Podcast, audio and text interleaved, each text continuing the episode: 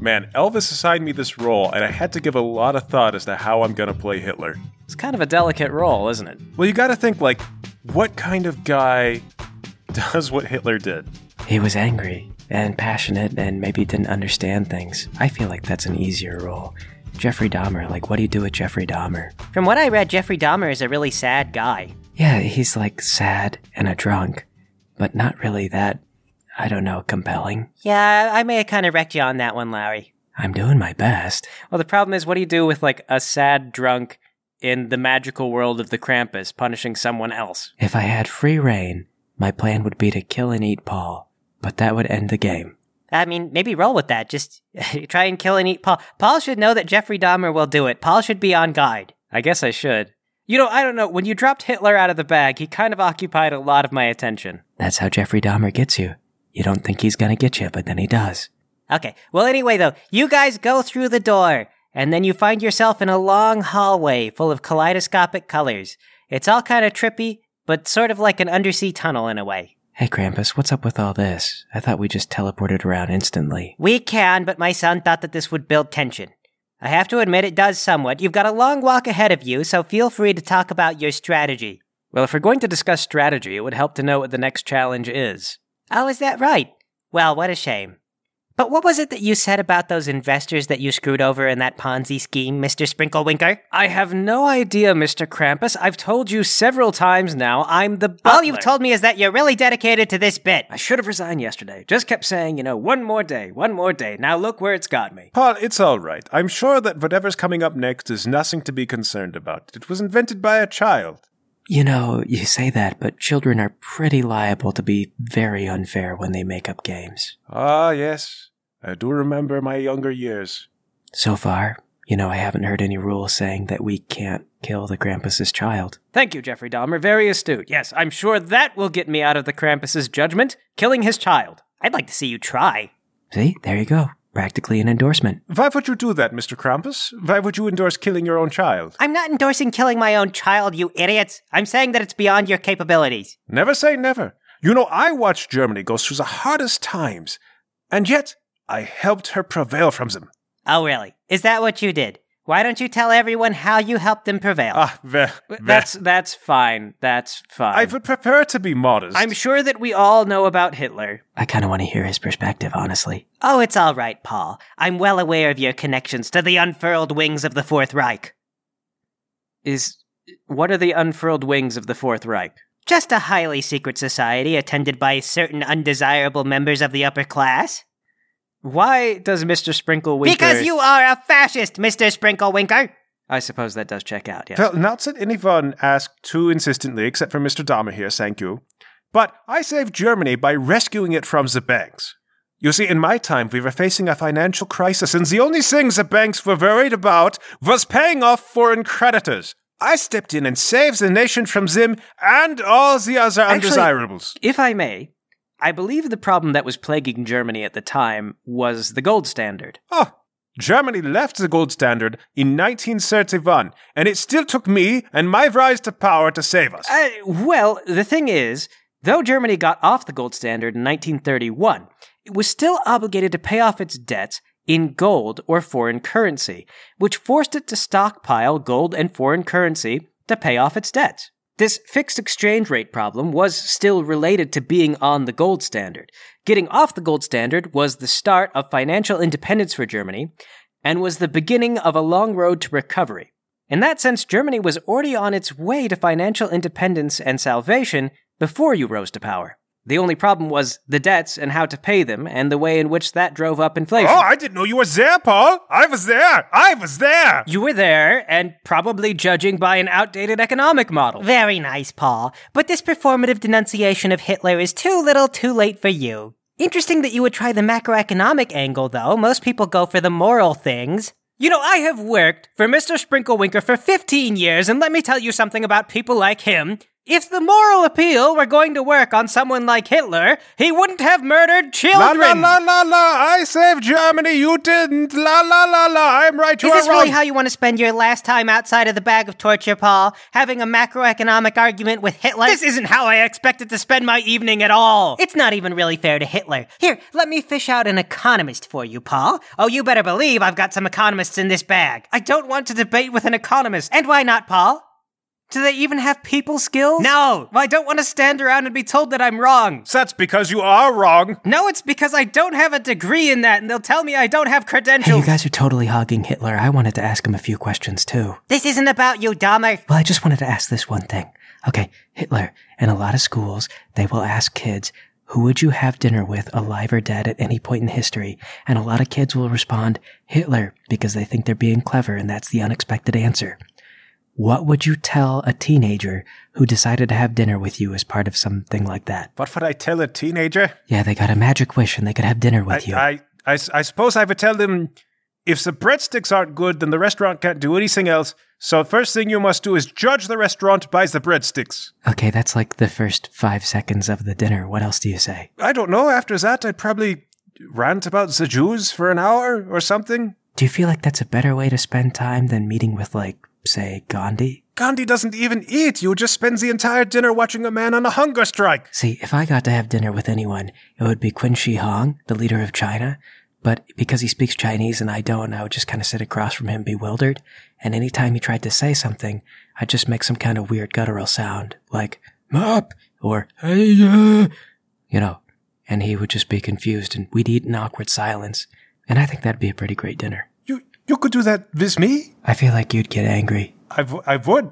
I, w- I, I bet Qin Shi Huang would get mad too. I don't think you guys are pronouncing that name correctly. Well, then how's it pronounced, Paul? I don't know. I'm not an academic for China either. Well, then I guess that's how we're gonna pronounce it. I would probably be more interesting than the leader of China. Oh, I think most kids are correct. Hitler, please.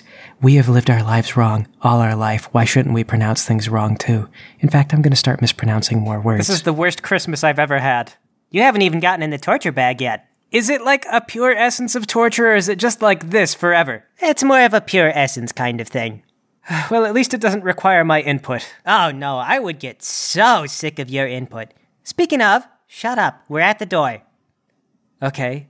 Should I open it? Or... Do I have to do everything for you? I don't know. You're the. I'll open the door.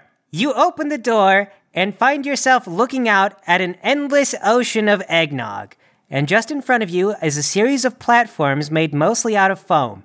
The Krampus Jr. runs up to you and he grabs your arm and he goes, Did it feel really ominous in there? Are you guys like all freaked out now? Well, I, I am terribly stressed. Yes! How, how, however, it was mostly because of Hitler. You stressed yourself out. You're the one who's trying to deny true reality. I'm being judged for my moral stances, and, and, you- and, and you, you know what? Maybe I get off the hook if I can change Hitler's mind. Maybe that's the real test. There is not a secret test within the test, Paul. It's straightforward. You have to do whatever whatever's going on. Tell them, son. Krampus Jr. goes, Okay, okay. I had this really good idea. I saw this TV show once called Wipeout. And in it, everybody had to jump across all these things, and if they get hit and knocked into the water, they lose. So I did my own, but I made it Christmas themed, and also I put spikes on some of the stuff.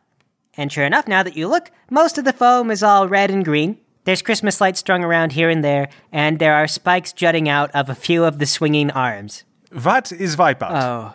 Oh no, and, and if we fail this test, then we go in the torture bag. Big Krampus looms over and goes, That's correct, Paul. But this isn't even a test of my moral caliber. Almost nobody wins at Wipeout. It's designed to be crap. Life is designed to be crap. No, this isn't even like a life is unfair kind of thing. This is like it's funnier to watch people fail, so so Wipeout just makes you fail. Krampus Jr. says, Some people win. Those people are really good at this game. Well, before we get started, I would like to say the idea of building ominous tension with the hallway was good. However, young Krampus, I think that you should probably try to grab my attention with something besides Hitler. and what is more interesting than Hitler? What, Gandhi? He would just sit there and have a hunger strike. Why do we keep coming back to him? Well, the fact is, all I know, i the objective is just to get to the other side, right? I get to that other Yes, platform. if you get to that platform, you win. Okay, right. Well, there's numerous things in between. And you know, on Wipeout, they usually show you the various set pieces. So as we were walking through that hallway, you could have demonstrated some of the set pieces and maybe had some footage of people being knocked off or whatever. Ah! Oh. Yes, and then we would be like, oh, oh my, oh no, what's going to happen next? Like, here, can you show me the first thing that we're going to run into? Can you explain to me how this works? Oh, yeah, yeah. Okay, so the first thing, Krampus Jr. picks you up and then just sort of levitates you over on top of a platform. It was spinning, but then he stops it. And he goes, Okay, so this is the first one. This is just a platform, and one side rotates clockwise and the other side rotates counterclockwise, and you have to jump just right so that you get all the way to the other side. I see. So i- it's a test of balance.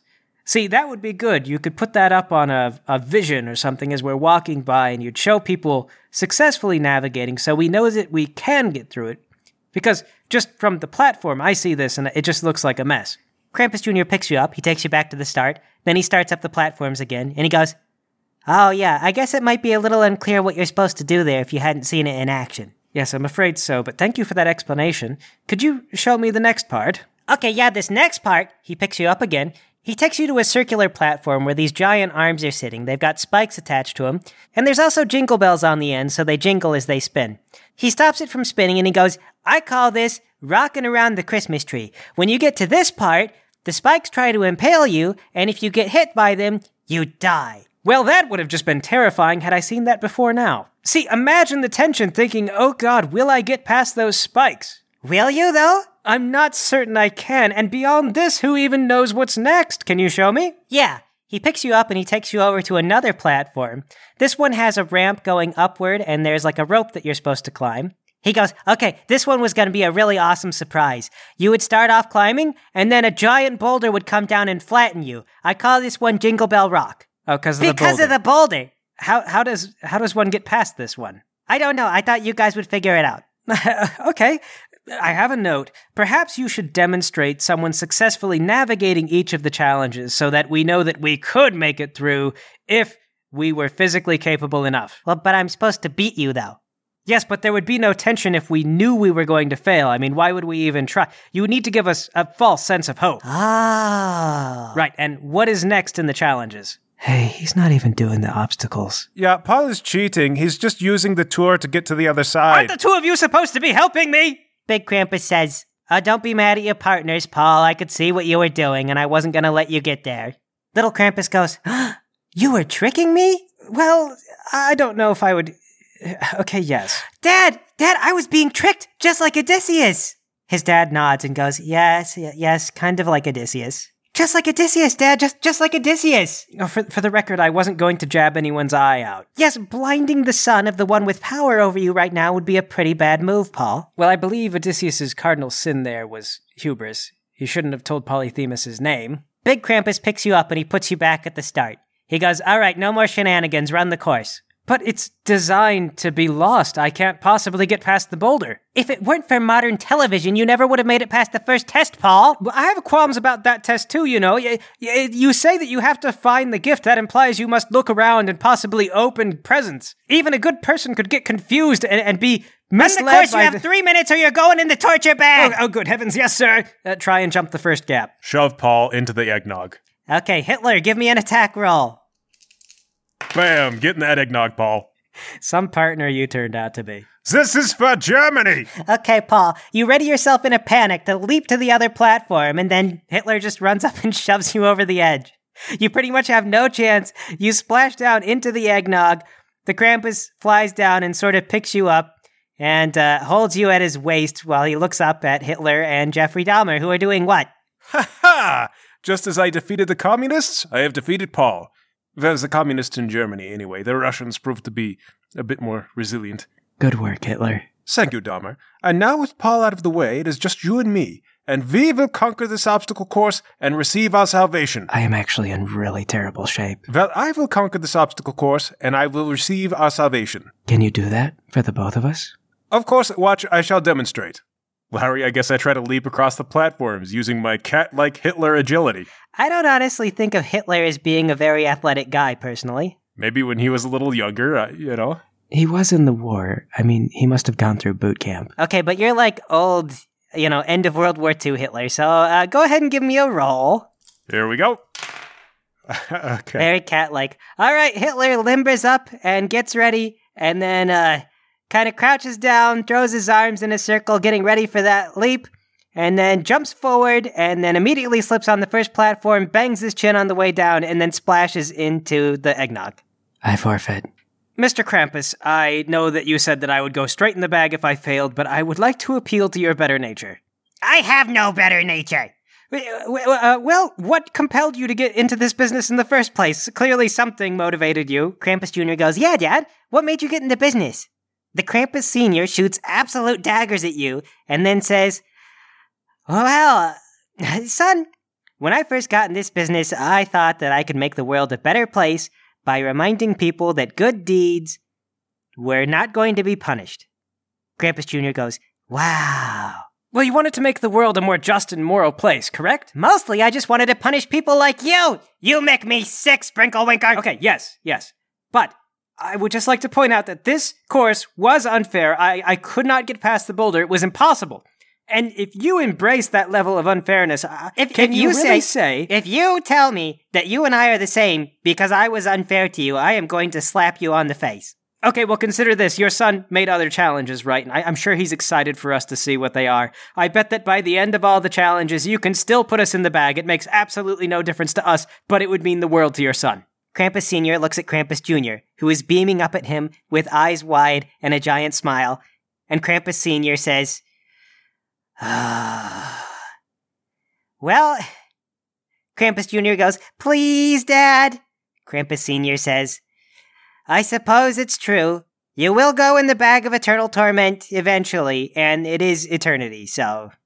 All right, fine. You can do the other challenges. Oh, thank God. Krampus Jr. claps his hand. Yeah! You are a most magnanimous sir, sir. Boy, you are hinged on this butler thing. As are you hinged on throwing me in a bag of torment, so I The suppose slap is still on the table. If you compare the two of us, I am going to slap you.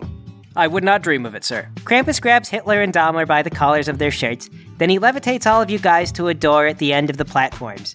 He opens it up and says, Step inside, Paul. This one is going to be a little bit more personal.